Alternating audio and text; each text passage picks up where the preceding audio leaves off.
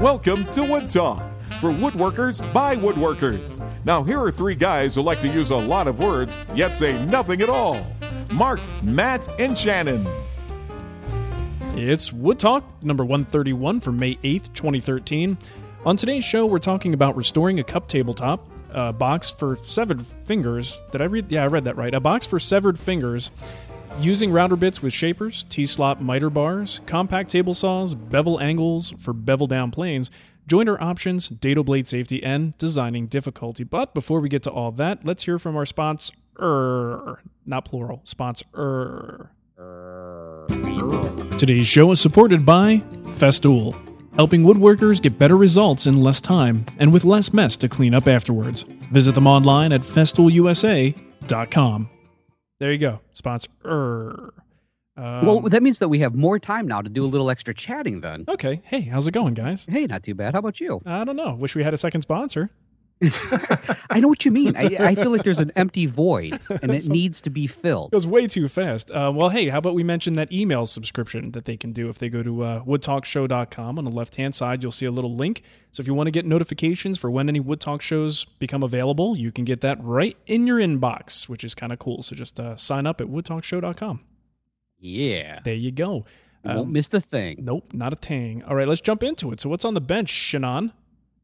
Well, it's funny because I finally got around to listening to um, your, um, I think it was a guild interview of Mhm. Charles Brock. Yeah.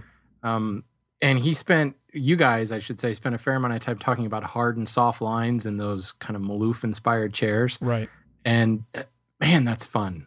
Yeah, it is. I, I've been shaping the edges of this drop leaf table and I've gone all kind of warm, fuzzy on this table with Mm. butterfly inlays and, you know, embracing the wood and live natural edges and all that stuff. Very different from anything I've really ever done before. And man, it's fun. Cool. I just started shaping the edges, and what I wanted was the a, a transition from a hard line along the bottom of the ends.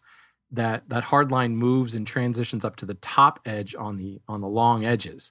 So you get this kind of cool S curve shape on that dark shadow line as it moves around the corner, and um, it's just one of those things where you throw out all the engineering stuff and you just become like sculptor just you and your spoke shave. And Right. uh it, i mean we get a little wax philosophical about hand tool work anyway. I try not to get too far off the deep end but you know i just had the music on. There was just shavings kicking everywhere. I was almost late to this because i was having a wee bit too much fun.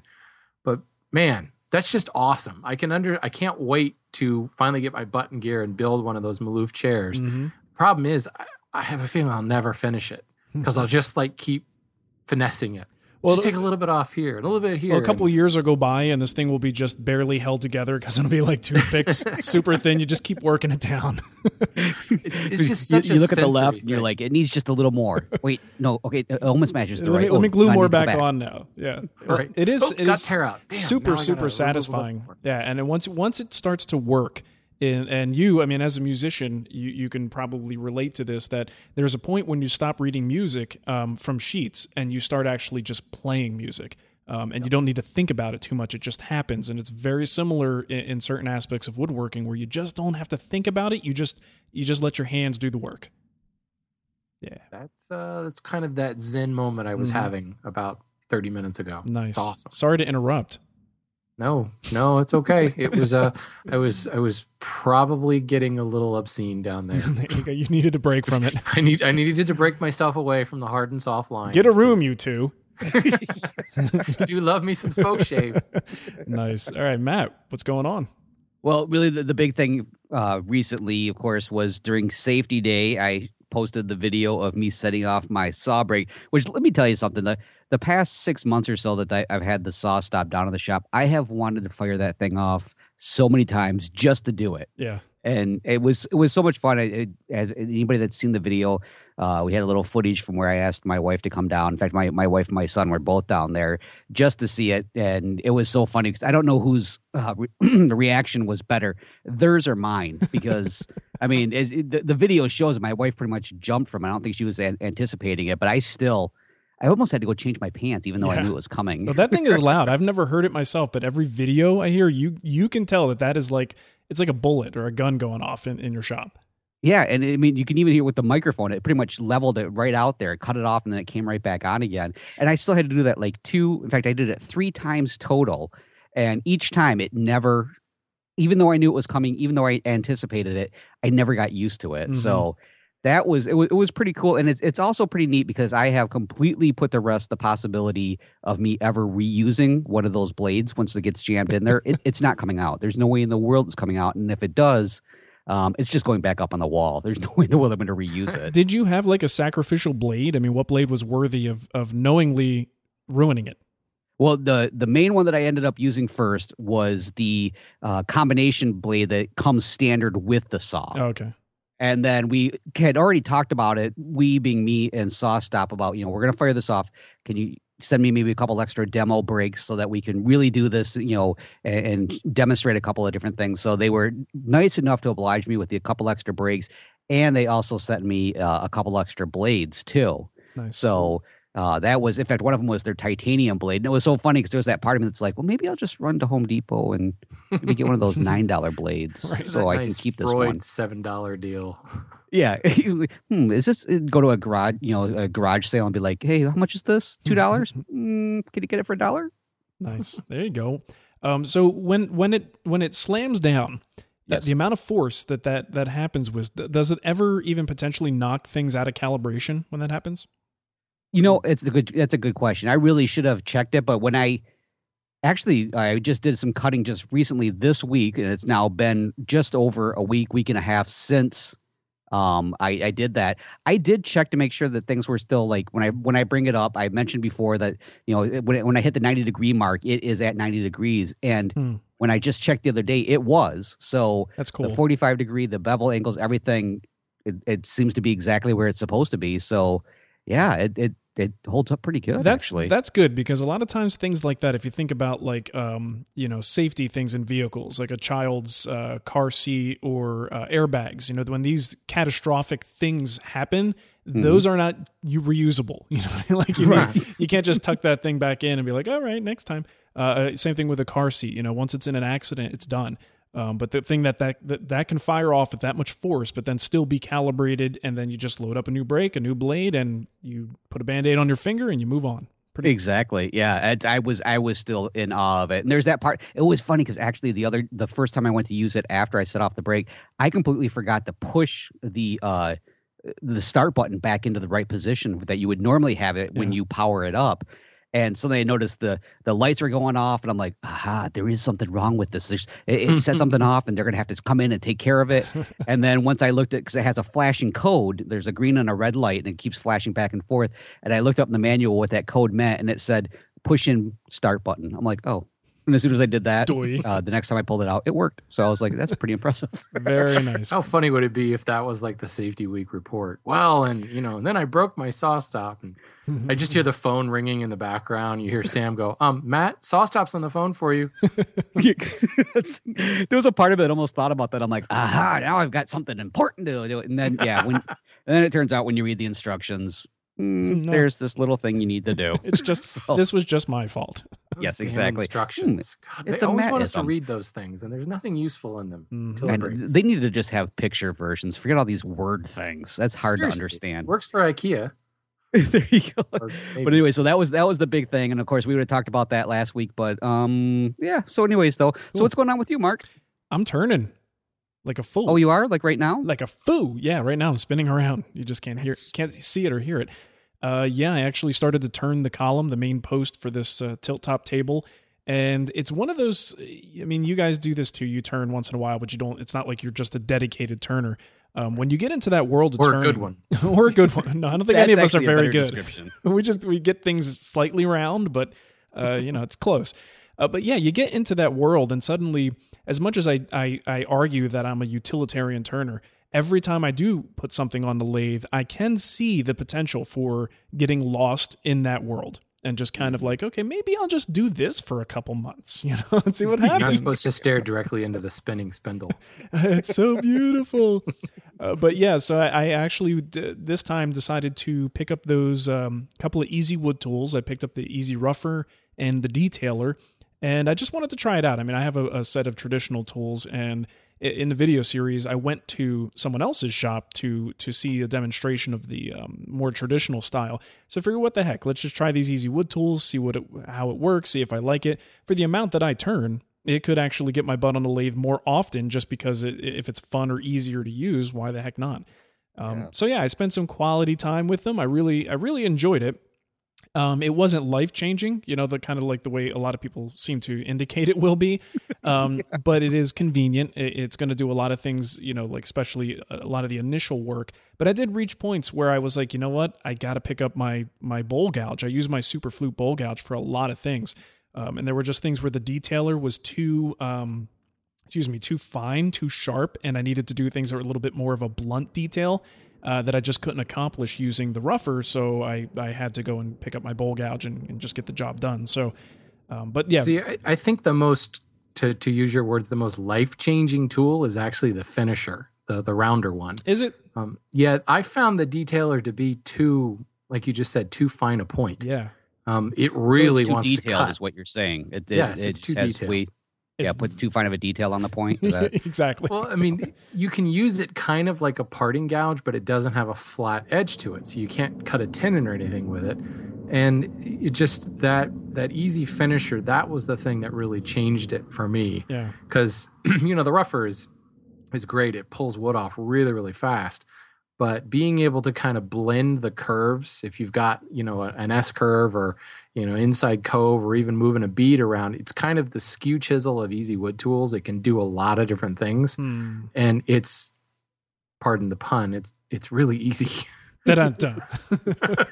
so they should name it that. T- yeah, TM. Um, so yeah, so I guess I'll have to pick up a third tool just to try it out. Um, but yeah, I actually was able to get quite a bit done because I did order one of the other profiles, the more uh, the the more rounded profile for the rougher.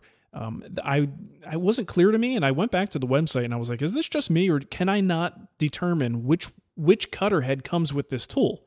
A- and I, I have to go back and look again because I can't, I don't see it anywhere. So I, I assumed it came with the square one, but it actually comes with the one that's just the first level of of radius to the edge. So so I, I wasn't able to get those nice crisp ninety degree corners, and once again pulled out a skew chisel to to kind of square that up for myself.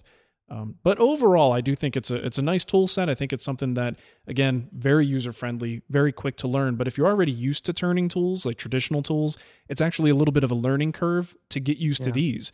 Um, but then once you do, it's it's it's easy. Nice. You know, along the lines of, of the easy tools, and actually, that is something that I, I do want to pick up. I know, Shannon, you gave me some great advice on it, and now I'm getting some more from you, Mark, on which ones to go with. But um, somebody had sent me an email, and people, you're going to have to forgive me that I forget who this is. Sometimes I forget the name of my own children.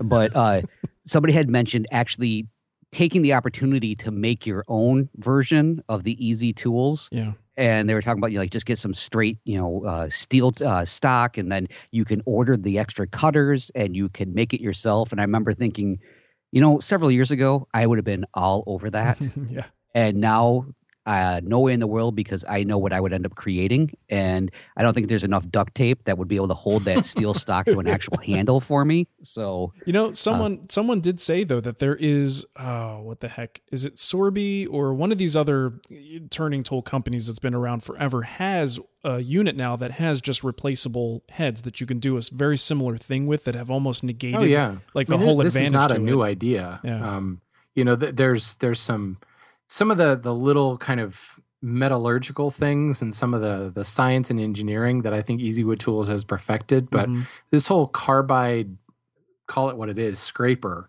idea has been around a long time. Yeah. Um, I think the issue is is it was always kind of blending the traditional turning tool where you have you know you you drop the handle and you rub the bevel and you kind of have to present it in weird angles. The the thing that's made Easy Wood Tools kind of on the map is it's just you just drop it on the tool rest flat yeah and you go in 90 degrees to the spindle. yeah it's no brainer Um, but yeah, I've used a couple of those uh, Hunter hollowing tools. I had a Sorby, uh, I want to say Turnmaster or something like that.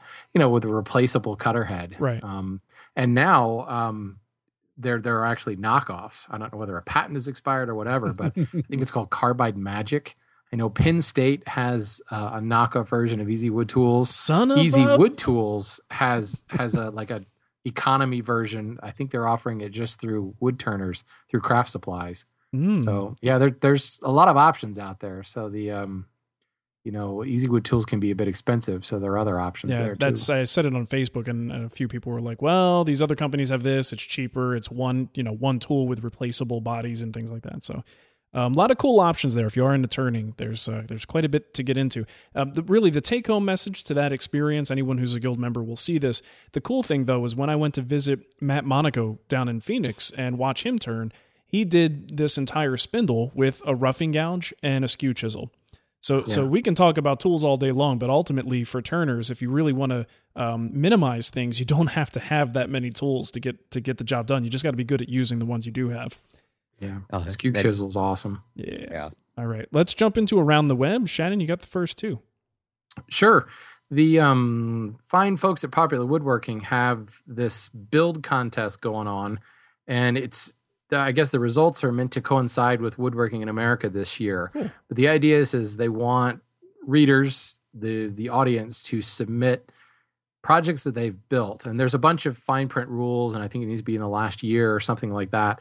And at WIA 2013, they're going to kind of show them off. Um, I don't know all the details, but I think if you submit something, it'll be kind of whether it's in a slideshow or something like that. And they were going to uh, pick a winner, and that winner gets an all expenses paid trip to Woodworking in America in 2014. Nice. So- That's huge. I mean, depending on where you're coming from, that could be fifteen to two thousand dollars uh, worth of, of of goodness, not that you don't have to pay for. So I thought that was kind of cool, and I like it. Anytime they do stuff like this, I've been to conferences like this where they, you know, people always submit stuff and you can kind of judge it, but then, you know, let's put our money where our mouth is and give somebody a really cool prize for winning. totally. Yeah, because I think back in 2011 was our good friend Tom Buell actually won kind of like a, a, a viewer's choice kind of a thing. There was a little bit of a contest going on, and Right. it was hard to hear because the polka band was playing so hard back in the uh, brew house there. But Well, that is well Uh, deserved. Buell's yeah. stuff is is very well designed. Absolutely. unfortunately, I do remember him getting up there to thank everybody for their reward, and then the uh, noise just drowned him out. So we're like, "All right, waitress." and he's he's fairly self uh, soft spoken too. And Yes. when you talk to him, so he's not. He doesn't seem like he's very loud. Um, well, cool. All right. Well, check, get on that. That's awesome. I want to enter because I want I want to have an all expense paid trip, but I, they they don't realize that I have to go by way of Hawaii to get to Ohio. I, I was thinking the same thing: So- Michigan to Hawaii, back to a- Ohio. a, a one week layover in Hawaii. Sorry, that's just the way we do it from Phoenix. I, what do you want me to say? Well, I threw another one in here, and there's been um, a lot of talk lately about this Milkman's Workbench, and it showed up in Popular Woodworking magazine this month uh, as a, one of their build articles. And I, I admit, I'm kind of tempted to build it. Um, it's just a cool idea. I've had lots and lots and lots of people email me saying, "What do I do? I live in an apartment," and I think the, a lot of hand tool school members who are um, Brooklyn apartment dwellers and things like that, Mhm. and maybe that's why they were drawn to hand tools. And it still comes down to you know I've got this tiny little space to do it, and there's been a lot of talk about it, but there's been very little let's watch it in action until, uh, of course, Schwarz posted a video. Um, and basically, it's only like two and a half minutes long, but it's well worth looking at. And you'll see this little bench and go, that's just cool. And in my Mm-hmm. mind, I'm thinking, I could take woodworking on vacation. And my wife would hate me, but I could take it on vacation. So I'm seriously considered building it. I'll probably end up donating it to a local guild or something for, you know, they always do. Um, my local SAPFM chapter always does demonstrations at Lie-Nielsen events and things like that. So I don't know. It just looks like kind of a fun little deal to build. It is cool looking. That's for sure. There was a part of me that when I saw that description, Milkman's Workbench, all I keep thinking about is how my dad used to just always say, you know, like, well, I think he's the milkman's kid. So I was I was wondering if thinking it was the like the thing. illegitimate workbench of the workbench family. It's not the workbench you think it is. exactly. your Why does that illegitimate workbench have red hair and none of us do? Oh, that's great. Good. All right, I've got a couple in here. Uh, one of them, uh, Eric sent a link to a video about Harvey Ward of Sydney, New- York, who is titled "The Last Shovel Maker." This kind of reminds me of the uh, video that we had a while ago, where the guy was like a buck fifty for that handle, and I'll take Yeah. care of that for you. Dollar fifty. So I I don't know if you guys checked this one out, but he makes these wooden shovels completely by hand. I mean, and he's an old guy too out there, Mhm. and uh, it's just absolutely. I, I ended up watching this, and I remember thinking, I want to do that. That just cool. looks amazing, and it's all hand tools. You know, and and just the idea that he's out there doing this stuff. You know, he needs to sell a couple of them here and there, and you could definitely tell he's had a rough life. But it's a neat video. Very cool. I haven't seen it yet, but I will check it out. Well, you need to check it out. I so will do that. Yeah, put that on your list. It's on it. Okay, I'll do that so right now while Matt's talking. Yeah, go. exactly. I will stall for this next one. There should be plenty of time for you to go check that out. Actually, no, because this is another good video. Uh, Jim and a couple other people sent a, a very cool and amazing stop action creation of a turned segmented bowl. And this is really neat because it is literally, it looks like the bowl is making itself. Uh, this woodworker really put a lot of work into the video and into the bowl also. Both are equally very very impressive and in fact the maker of this video oh my i don't have his name on here is the same guy that had like that monster video of his gigantic super monstrous bandsaw Oh, same dude. Oh, cool. Okay. Yeah, right on. Gotcha. yeah so yeah like the one with like 64 inch wheels or something like that it was just insane so yeah so this is a really neat thing it's kind of fun to watch it's a little bit long but it is totally worth it and uh, it made me wish that i could just walk down to my shop snap my fingers and go all right bull Make yourself bull. exactly Say the, the Disney Woodshop. There's so when you have a that, moment, right? I definitely recommend checking out both of these videos. They're a lot of fun. Very cool. All right. Well, let's get into our kickback segment. I'll uh, I'll take these real quick. Uh, Nick had a comment about episode 130. He actually was the one who made mention of the scale for measuring out epoxy, and he said that we were right. Uh, that the heart of the kit is nothing more than a small scale that can probably be had for a lot less if bought alone. And then he uh, discusses the mix ratios. He says it's the same by weight as it is by volume for the faster hardeners, the 205 and 206, but the weight ratio seems to be different uh, than the volume for the really slow ones. The scale also has the instructions printed on it, which will be especially handy when years of breathing epoxy fumes degrades my ability to remember basic instructions or do simple math. I, I, it's not years of epoxy work that's going to do that for me. right. All right. Thanks for that, Nick. We appreciate it. And uh, Tom had a comment. He says concerning the thin kerf discussion in episode 130, if you have a calibrated rule on your fence rail that is traditionally set up for an eighth inch thick blade, changing to a thin kerf blade changes that. Uh, if you'll use, um, if you only use a thin kerf, then it's a one-time reset. But if you're going back and forth, the likelihood of being bitten is quite high. So that's a, a really good point. If you are switching to a thin kerf blade, you got to think about those things. Definitely. Sure. You know what. I love about this kickback segment is the only thing I can think of is like a Comic Con because they always mention, you know, the episode. In Mhm. episode 130, you mentioned You weren't supposed to do this, and the, the Klingons did not do how do you get out of the wizard's dungeon? yes, it's Your your third word was is. Didn't you mean as? It's awesome. I want more of that. uh, what's great is making fun of geeks when that's pretty much what we are. Mhm. Absolutely. Yeah, that's the pot calling the kettle black.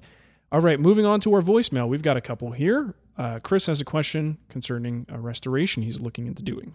Uh, my name is Chris from Concord, Massachusetts. And uh, first, thanks very much for the show. I love what you guys do. It's great to have it weekly as well. My question resol- uh, revolves around a restoration project that I'm doing. I've got turn of the century uh, dining room table, and specifically, I'm interested in one of the leaves of that table, which has both a cup and a twist in it. It's about 19 inches wide. It's of mahogany. It's a glue up of two pieces, uh, like a 12 inch piece and a 7 inch piece. And just wondering what I can do. It's four quarter stock, so I don't think I can, you know, shave down the high points and make it flat again on like by going through a planer. There's just not enough material. Just wondering if you have any other thoughts. The glue line is starting to fail at one end of the glue up, and uh, I've considered ripping it on the table saw along the glue line and, and uh, rejoining it, but I'm not sure that's going to address the the cupping or the um, the twist problem. Thanks a lot for the show again, and uh, we'll keep listening. See ya. All right, thanks for the call, Chris. Um, a lot of this is going to be difficult because we're not there. Um, Right. You know, it's one of those things, especially when you're trying to fix something, that it really helps when you could see the results of your work. And he says he's already got a split glue line. I would think what he indicated as a possibility is probably the first route to go. If it, let's let's also say if he doesn't mind doing something fairly destructive to this table, I'm sure it doesn't. You know, we talked about that before about how far back you have to go before something truly has you know some sort of monetary value. But um, if he can split it right along that glue line and square up that joint and then put it back together on a flat surface, that would be my next question: is what do you have at that point? Because um, who knows? It may actually be straight enough. He's probably never going to get it perfect, but maybe that'll be good enough that once he glues it back together, it'll approximate a flat surface. you know, right? Um, I don't know. What for for an old tabletop where you don't have much much meat to work with? What what kind of things would you do to to try and straighten it out? Well, I'm assuming this is like one of those drop-in leaves where you extend it out and you drop the leaf in the middle to make the table longer. It's not like a drop leaf, in other words. Right, right. So it's it's captive, um, which could be useful. Um, and I actually saw a guy do this. There's a, a woodworker up in Lititz, Pennsylvania, that does a lot of restoration work. And it was the same situation where there's only so much he could thin it uh, because it was already relatively thin. Mm-hmm. But since it's a tabletop and you're not going to see the underside, he was actually able to kind of block it out with he, he used the same species, but obviously the color match wasn't quite there. But he was able to actually make it thicker um, by adding more stuff to the bottom, adding more wood to the bottom, kind of laminating it up. Um, that way, when you have to plane down, say, one of the high corners in the twist, as long as you don't plane all the way through that original board, Yeah. um, you've got the added thickness on the bottom. Nice. So, um, it, I mean, it's it's a lot more involved, but I mean, this is mahogany we're talking about. If it's really really old and it's like Cuban mahogany, I mean, there's just no way you're ever going to replace it. So, you know, take advantage of the fact that you won't see the bottom, and if you if the edge is exposed, then maybe you do you know some creative ripping in order to kind of band the edge or something. You're getting into some pretty heavy duty surgery though, so I would Yeah. go with Mark's solution first. Yeah, just But see what I just thought that was really cool. Yeah. Kind of adding more to the bottom in order to plane out the twist and not end up with a you know three eighths inch thick board. That's a great idea. I like that. Yeah. Hey, I tried. It wasn't my that idea, so that's why it's great. Thank you for sharing it. Then uh, we've got another one here from MedTech Woodworker. The sometimes you know Skype, and I don't know if it's people's microphones or whatever. It tends to to sometimes cut people off, so it's a little tricky to understand everything in this one. But let's uh, let's have a listen. Hey guys. Oh, wrong one. That was Roberto. Sorry. Hi guys. This is uh, so Metek woodworker.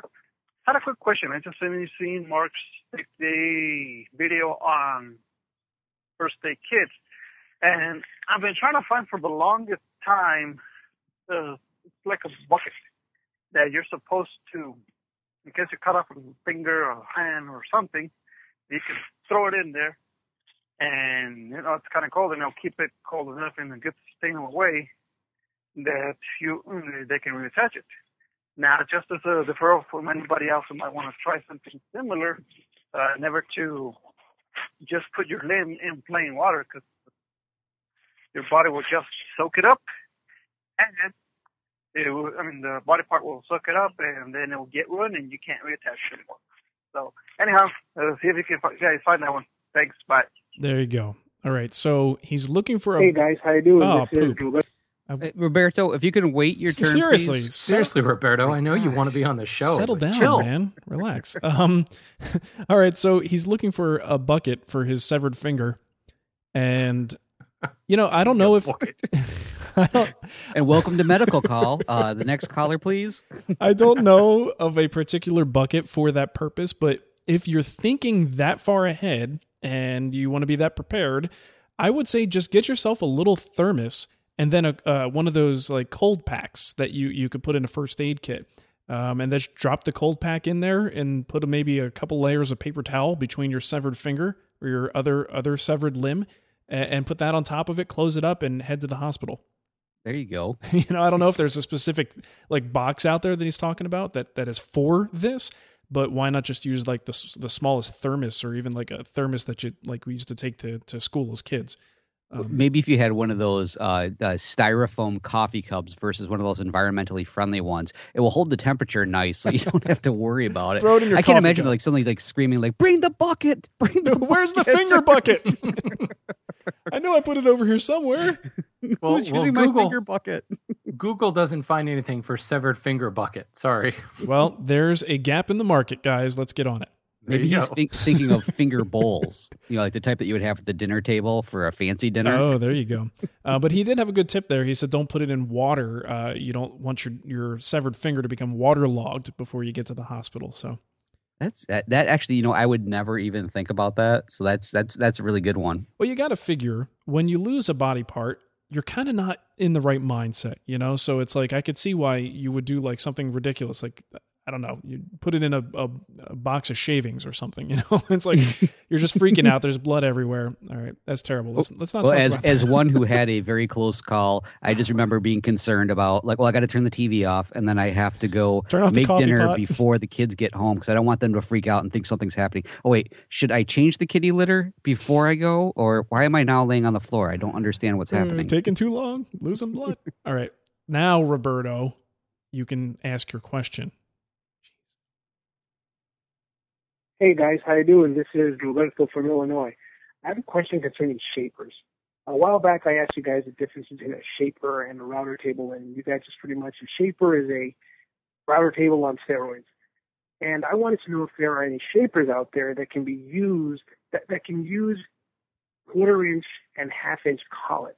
Because I know you can buy the the heads for the shaper, but I wanted to know if there's any shapers out there that use those specific heads and regular router bit shanks. All right. Thanks a lot. Bye. Um, speaking of steroids, have you guys noticed that The Rock is really big again? uh, yeah, I think he was using those for that new movie that he's coming out with with Mark Wahlberg. Mm-hmm, mm-hmm. and I was that milk. There's a milk commercial that I saw him. I'm like, when did he turn into that guy again? He was like a regular dude for a while, and now he's the Hulk again. When he became GI Joe, that's what it is. He just wanted to be in GI Joe. What a jerk. Mm. Anyway, Big muscles. Um, all right, Roberto, shapers. Um, yeah, you can actually get uh, things that you can add on to a shaper to allow it to handle bits. Um, I will admittedly say I don't know anything about this. I don't have a shaper, but I just did a quick search, and um, one of the first ones I found was Powermatic has Powermatic branded adapters for half inch and quarter inch shank bits that you could put specifically in their uh, shaper. So I imagine this is a problem that lots of shaper uh, manufacturers have tackled. So I, I, think that is a possibility for you. Huh, interesting. I, I actually my, my first gut instinct was no, but boy was I wrong. yeah, it seems it seems like you can now. I don't know what what impact that might have in terms of RPMs and how the bit is is spinning and, and how that might affect a router bit since you know shapers and routers are definitely doing things a little bit differently. Um, you, so look into it before you commit, but it does seem like that's that's at least an option. So you don't have to you know you don't have to get rid of all your router bits. You could still use them. Nice. Hopefully. Um, all right, let's jump into email now. One thing I'm noticing is we get this trend of uh, sometimes we get a lot of the same questions, and sometimes we've answered those questions in the past. So we're going to try to be a little bit better about directing people to that information when we do have it. So one thing was a couple people asked questions about jointer planer combos uh, fairly straightforward questions and just kind of want to know our thoughts on them. This is something we actually talked about in episode 116. So we'll put the link in there for you, but it's called The One with the Flu. I think that's the one Shannon missed because he had the flu. um, or we just sounded so bad we blamed it on the flu. That, that's probably more like it. We were delirious. I think, I think, you had the flu and you were loopy. yeah, know. see, that's how bad you were. don't, don't, blame this on me, man. It, it was, it was, but I don't think you were on the show. Why weren't you on? Explain yourself. contracting it. Explain yeah, yourself, Shannon. Catch the flu through Skype. That's what it is. Uh, but anyway, 116. You can catch up on our thoughts on jointer planer combo machines. Uh, so let's get into our first email here. I've got one from Kurt. He says, I'm thinking of building a crosscut sled for my table saw. I have the option of buying spare parts from my saw's manufacturer to use T rail slots, what comes with my miter gauge itself. The pro I see is that it'll be extra secure in the miter slots. The con is that the sled will not be able to be lifted out of the miter slots, even if I want to, and must be run out near at the near or far edge. Uh, would this lack of vertical movement pose a safety risk somehow in a way that I'm not able to determine? This is interesting because you know a lot of people have it seems like the smaller portable style saws tend to have those uh, miter slots where it's more of a, a T slot and it's not your standard like three quarter inch uh, miter slot that you have on the bigger saws. So this is something that uh, probably concerns a lot of people. Um, I don't see any particular safety risks. In fact, I think it's probably a little bit safer because it's not going to be able to come out of those slots, but it's just going to be a pain in the butt to remove. So I don't think safety is your concern. It's just convenience. So if, if it works for your saw, you can get a hold of these extra parts, I, I think it's actually a pretty good idea, personally. Yeah, yeah just just get another table saw and just leave that first one with the crosscut sled on it all the time. There you go.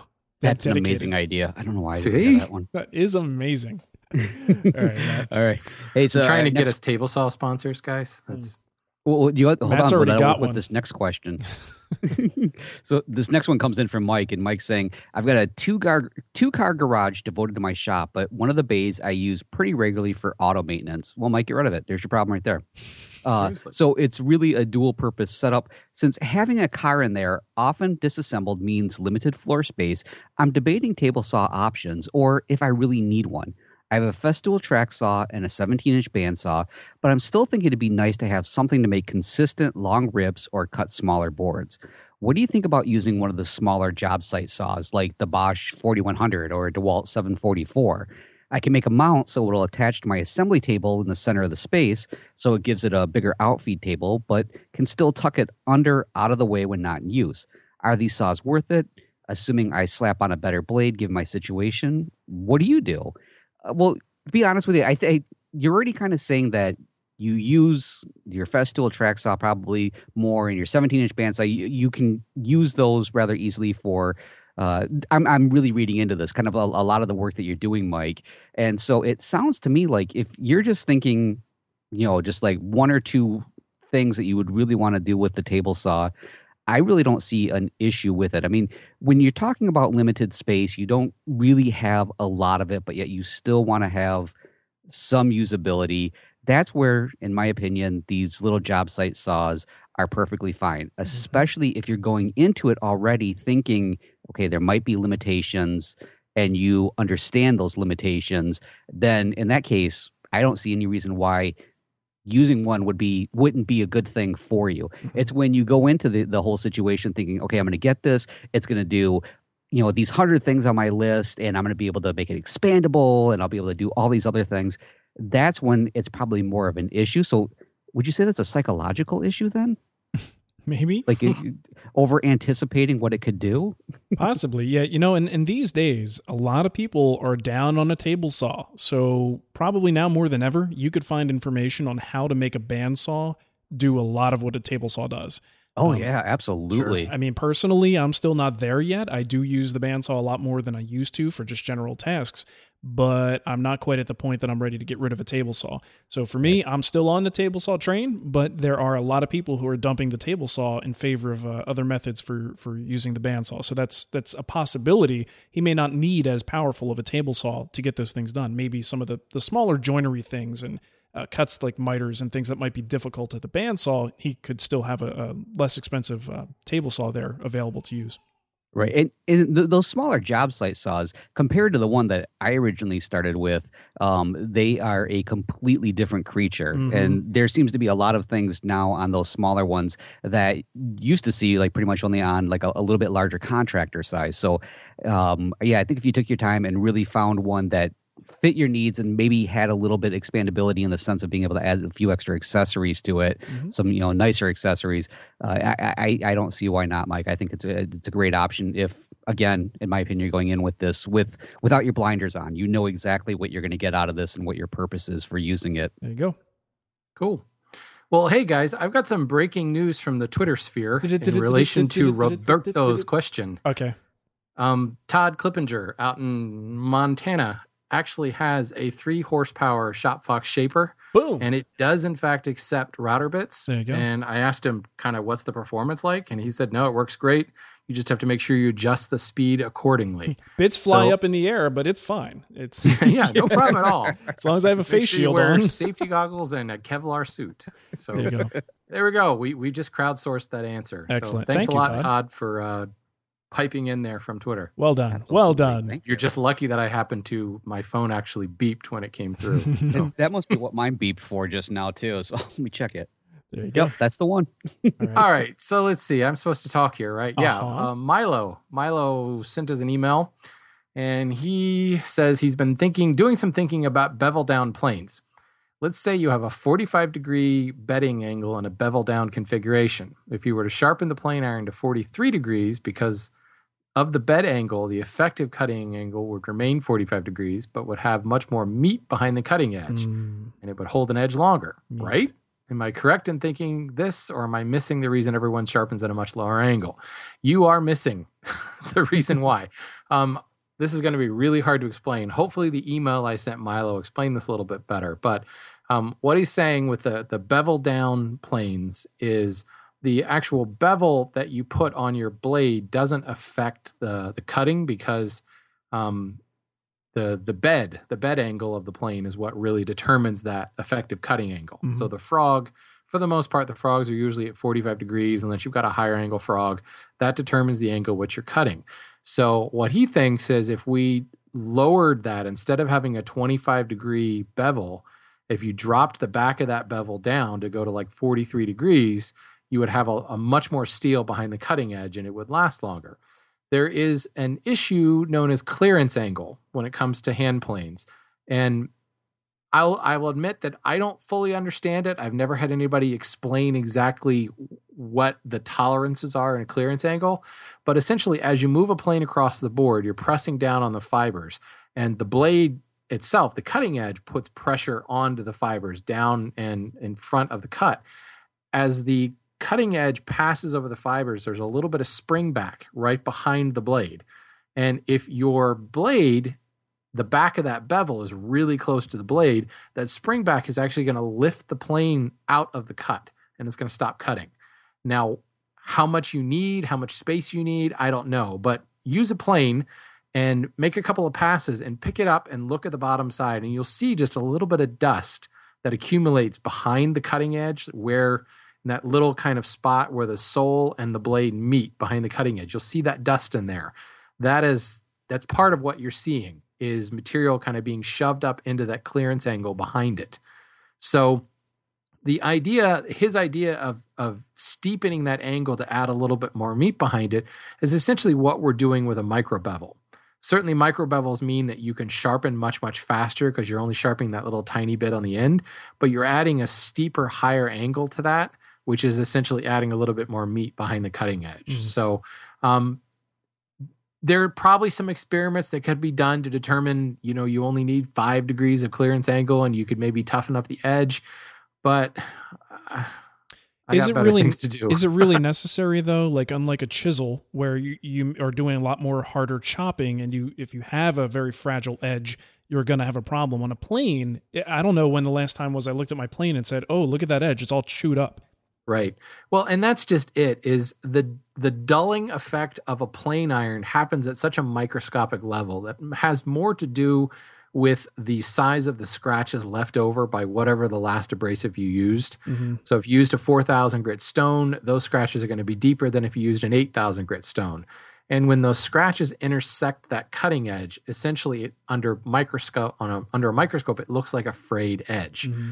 And the finer that little frayed edge, the longer it's going to last before those little frayed sections kind of peel off and they become dull. So it happens on such a small level. Um, I, I don't think you would see that big of a of an issue. Right. So the way I see it, this is the way it's been done for hundreds and hundreds of years. Don't mess I'm with it. Not really Yeah. wanting to mess with it. Uh, it's called tradition. Tradition. It's like a fiddler on the roof. Sorry. Yeah, there you go. All right. Yeah. Got a question from Anne, and she says, I'm currently working and managing a community based wood shop. I've been struggling with uh, with the place of dado blade and non through cuts on the table saw in our shop. I can't seem to find any riving knife, splitter, or safety guard that can be used in those situations without getting in the way of the cuts. Can you explain why this is? Also, can you make any suggestions, recommendations for any gadgets that increase safety during these cuts? Um, well, that's a good question, and I think this is this is really like why dados are uh, not legal in Europe, right? it's like right. I mean, the, here's the problem. Uh, when you think about something like a riving knife, what is that doing? Well, it's keeping your work from going into the back of the blade, um, and it's doing it by lining itself up with the side of the blade that's between the fence and the blade itself. Well, what happens when you uh, assemble a dado stack? You have any varying number, and if you've got those little um, uh, the little shims, you know, almost infinite possibilities of thicknesses. So you can't you can't have your uh, riving knife follow that exactly. It, this goes back to like the thin kerf conversation that we had, um, where if you go to a thin kerf blade, but you don't switch out your um, your splitter, you're going to have a little bit of an issue there. So same thing with the dado blade. You, you're chasing it constantly, depending on what size dado you're cutting. Um, so really, the best thing you could do with dados to increase the safety is to use, like she said, gadgets. Um, feather boards, of course, are always a good idea. There's a product out there called Board Buddies, uh, and they're basically rollers that attach to your fence and put downward pressure, which with a dado blade is a really good idea because it's not just about keeping it against the fence; it's about keeping it from rising up from that uh, momentum of removing all that wood. I had those. They're really cool. Yeah, I had them Yeah. too, and I, I just kind of I think I lost one of the little attachment things, and I stopped using them. But they worked great. I don't know why I didn't didn't get some new ones. Um, but they work really well, especially sheet goods. You know, you're running a big piece. You can't necessarily put your hand pressure down near the fence. Well, it's nice to have something mechanical there that's helping you and also helping prevent it uh, from coming backwards. Right. Um, of course, gr- uh, the GRR-RIPPER is a great addition to any table saw setup.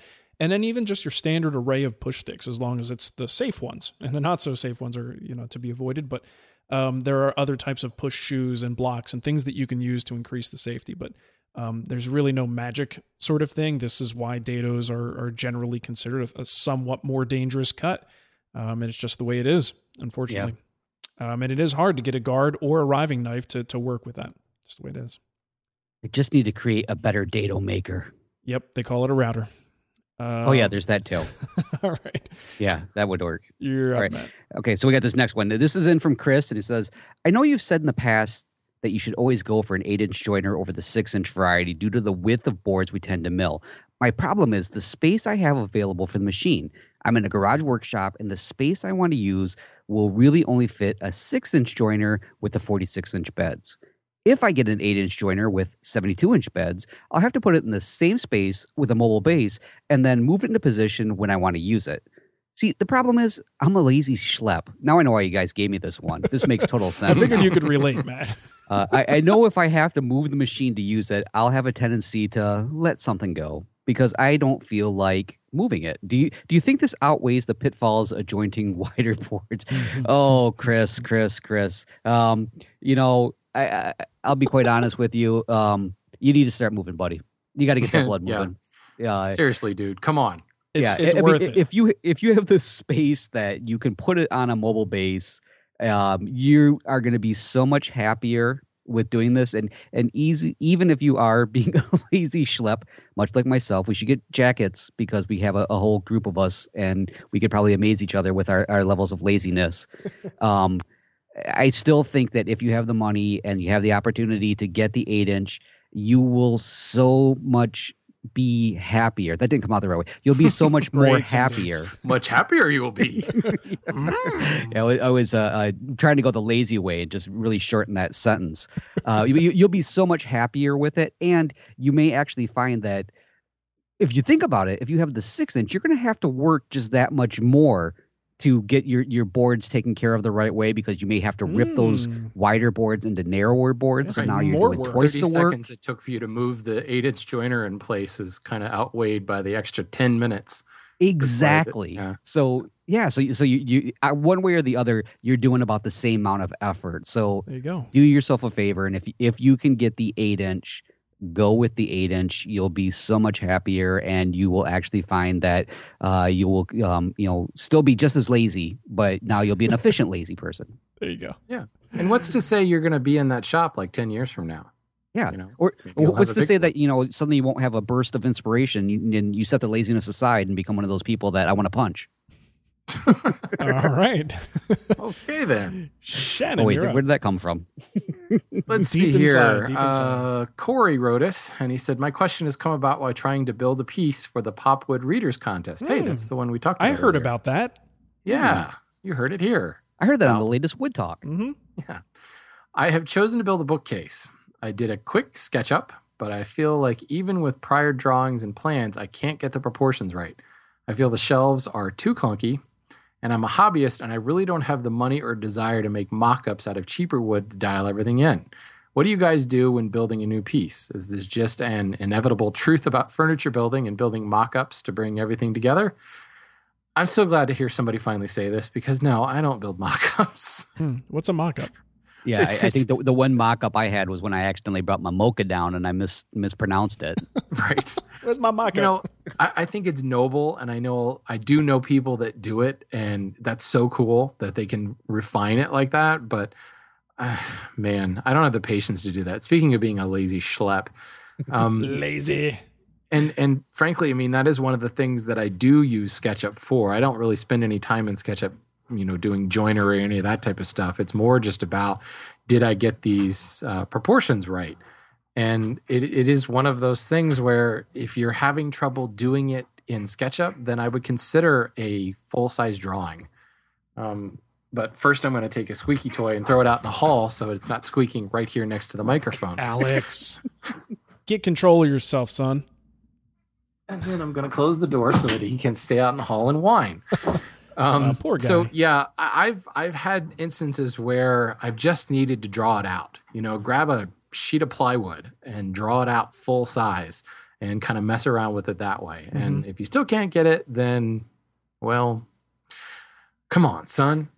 Get on it. Well, I mean, he's the way he describes it, he's identified some of the problem here. He says, I feel the shelves are too clunky. Well, what would you do if your shelves are too clunky? You're exactly. Probably going to reduce them down, them down. you know, thin them down, or so. So he, I mean, it sounds like he might be giving up a little bit early in this process because a lot of times I'll design something and I can't really get a good feel for it. Like I, I look at it, I go, well, I'm not 100 percent sure. I'm going to leave this for a day, and then Yeah. uh, 24 hours later, go back to it with a fresh set of eyes, and suddenly I might be able to see something that I didn't see before. Um, Right. And I'll do what you said, Shannon, the same thing. And I'm not much of a mock-up uh, uh, person either. But at the same time, I'm not building like the next Jeff Miller chair. you know what I mean? Like, um, I'm not hanging my my reputation on on the design of the next project that I'm making. Someday, maybe, like if I if I feel like uh, you know the the the actual work itself justifies that at some point maybe i'll do that but i'm just not there yet um, and if i have time if there is something that's a fairly complicated part of a build yeah if you've got time to do it mock-ups are great um, they answer so many questions that you just can't do with even 3d software but um, Right. What what I think he should do is take a SketchUp drawing and make the shelves even thicker, and then come back two days later and he'll go, man, those are really thick, and I'll just thin them down. He'll end up at the same size he's at now, and i'll just like but it they'll just look so much better. those are much better yeah. Yeah, there you go change That's the an awesome idea. I don't I know like I that. think about Yeah, that. I'm I'm on today. What can I say? Um, but yeah, see, and then just play with the SketchUp a little bit more because I think you you can tell quite a bit uh, in that space about what looks good and what doesn't. And also, if you get a chance, um, check out uh, what's his name's blog, Design Matters. Um, George Walker. George George Walker. Walker, yes. And his DVD on design, uh, we reviewed it on the review show. Very, very good. If all you walk away from that with is the understanding of how to utilize proportions in designing things, if part of your problem is the shelves aren't too big, well, you need to look at other aspects of the, the overall size of this piece to determine what ratio makes the most sense. And when you're talking about shelves too, that's that's another red flag because shelves generally in the world of woodworking, there's just not that many variations that you can have with a shelf. right. Uh, in most cases, you're looking at a three quarter inch shelf or one that maybe has a face frame, so it's going to appear as uh, inch and a half, or it's something that's a little off the wall. But there's really only a couple options there. So, um, you know, but anyway, knowing how to work with these proportions, I think, is going to help you uh, greatly in at least just making it make some visual sense, and then you could refine it from there. Right. I Well, think know, the and- real key is if Corey builds this for the wood the readers contest and he wins, we the three of us should get a cut. Oh yes. Well, he can buy us. like uh, he can buy us a grape soda at the 2014 Woodworking in America. How about that? There we go. That works. that sounds awesome. Oh, you know what? We're going to get into our iTunes reviews, but I figure we may as well mention a little bit of what we're tossing around. You guys comfortable saying something about it, even though it's not a fully formed idea yet?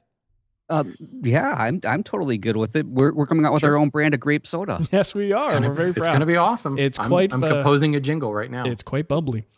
Uh, we are thinking about having a after hours event at Woodworking in America. Um, it will basically be I don't know whatever the best night is, and we're gonna hopefully rent out a room somewhere and maybe do a live show and just have some drinks and some uh, I don't know hot wings. What do you eat? Yeah. like that. Some hot wings. We'll be all like slathered up with some sweet vinegar. yeah, and there'll be food for you guys too. That's right. You can just watch us eat the whole time. Um, but yeah, so we're thinking about having something like that. We just have to get, I think ultimately feedback on this would be great because not that we really even want people to like RSVP, but like somehow a virtual show of hands of how many people might be interested will will greatly assist us in figuring out how big of a place we need to get to, to be able to pull this off. So we're hoping to do a live thing like what we do here, but this will be the first time all three of us are in the same place at the same time. So we absolutely need to hit the record button to make that happen. yeah, no kidding. We won't know how to talk to each other without a Skype delay, though. Maybe we should put up blinders in between us. There you go. So that way, you know, we, we really won't mess with each other. I like that idea. Um, so if, if you're going to be at Woodworking in America, you think this is a good idea, let us know about it. Um, leave a, a, a thing. What do you call those things? Comments? Yeah, leave Comment, one of those. um, an email, a voicemail. Voicemail. uh, yeah, let us know. But we, we think it'll be fun because a lot of times at night, everybody just kind of gathers in one place anyway. And this will this could be very well like a catch all thing for everybody who's going. just come and hang out. Right, exactly. we'll make sure that there are, there are, a trolley is running at all hours Yes. to that wherever Actually, that this venue this is. may this may save some of us from potentially getting in trouble with the trolley. So I go. think we'll be okay. All right, cool. Well, uh, yeah, let us know about that. So, iTunes reviews. If you want to leave us a review on iTunes, just look us up in the iTunes store. Click on that ratings and reviews tab and uh, tell Matt. Oh, I didn't write anything down. Uh, tell Matt how much. Oh, I, I can't think of anything funny. Darn it. Finally, Tell Matt I'm how not much of a butt lazy of that show. you are. yeah, there you go. Tell Matt how lazy he is. Submit your Oh, your application for the lazy schlep bowling team. there you go. we, we may have a couch for you to lay down at at the live event if you're going to be at Woodworking in America for your laziness. There you go. All right. So special thanks to Daigle Woodworks, who did leave us a five star review. He says, Five grape sodas. This is the best woodworking podcast out there. Mark, Matt, and Shannon answer all your questions thoroughly and throw in some humor. I've listened to every one of their podcasts. Love the show. Look forward to every Wednesday night. Keep up the great work. And uh, also a quick reminder that today's show is sponsored by Festool at festoolusa.com. And I should mention, do you guys see the new TS, the new version of the TS55, the REQ? Yes. Badass, man. Badass. it's so nice. Yeah. It was it was mighty slick. I do have to admit, I found myself going, I think I need one. Yeah, and it's not it's not like the you know uh, it's a life changing difference between the TS55. It's the new version of the TS55, so it's you know incremental upgrades compared to the last one, but very very nice nice tool. It has sleek lines and it's fast. It's sporty. It is it's so something you want to choice. take on the Autobahn. I highly recommend it. Um, all right, let's move on to recurring donations. I would like to thank Benjamin and Tim who helped us out. And if you'd like to help us out, you can go to woodtalkshow.com. In the left hand column, you'll see a couple of links for little donation buttons. You could do a recurring donation for a very small amount of beans per month, or uh, you could just do a one time donation. And we, we really appreciate it. It helps us, uh, helps us keep talking to you every Wednesday, except for last Wednesday, which uh, I'll take the heat for that one. My bad. Well, Well, well, thanks. That's that's awesome that you took that off of me because I was starting to get those hate emails, and I'm like, I'm sorry. some people All got I can angry. say is I was here. I had Skype up. I was ready. I was very lonely. And then Mark texts me through Skype saying, "Oh, by the way, actually what happened was Shannon goes, "Oh, thank God." It was he's like, "It's so much. nice out. I want to go out and, and drink a mint julep on the porch or whatever you drink out there." mint julep, nice." it was just too nice. He's out there with I his big. say, I say, I say, I want to go drink a mint julep. He's out there with his big buckles, and he was actually using his uh his his, his twig lathe from his next door neighbor, who's like, Shannon, get out of our yard. Enough of this. Oh, that's too funny. All right. Um, yeah, Matt, how about you give them that contact info? And you know what? If you guys are free, we'll stick around for a little after after show late night because we are recording this much later than usual. So uh, we'll hang All out. right. Well, hey, folks, if you have a comment, a question, or maybe a topic suggestion, you have several different ways to contact us. Leave us a voicemail on Skype. Our username is Wood Talk Online. Call our voicemail line at 623 242 5180. Uh, If you're like Roberto, please wait your turn. Quit trying to interrupt on the last other two conversations. Uh, email us at woodtalkonline at gmail.com, or you can leave us a comment on our Wood Talk Facebook page. And don't forget, if you're ever looking for the show notes or the downloads from today's shows or previous episodes, you're going to find those over at woodtalkshow.com. And we will try our hardest to actually put in links that we talk about in the show because oftentimes, as soon as we're done here, it's a blank slate. I haven't got a clue that I even got done recording a show. So, So, true. uh, So true. Very apologetic about that. There you go. All right. Well, thanks for listening, everybody. And uh, just remember, we love you. Most of the time. Sometimes. Sometimes. When you're, Once in a when you're nice it to depends us. on what you make me for lunch. Mm hmm Delicious. All right. See you later, guys. See ya. Bye. This podcast is part of the Frog Pants Studios Network. For more information about this and other shows, visit frogpants.com. Audio program so good, it's like you're there.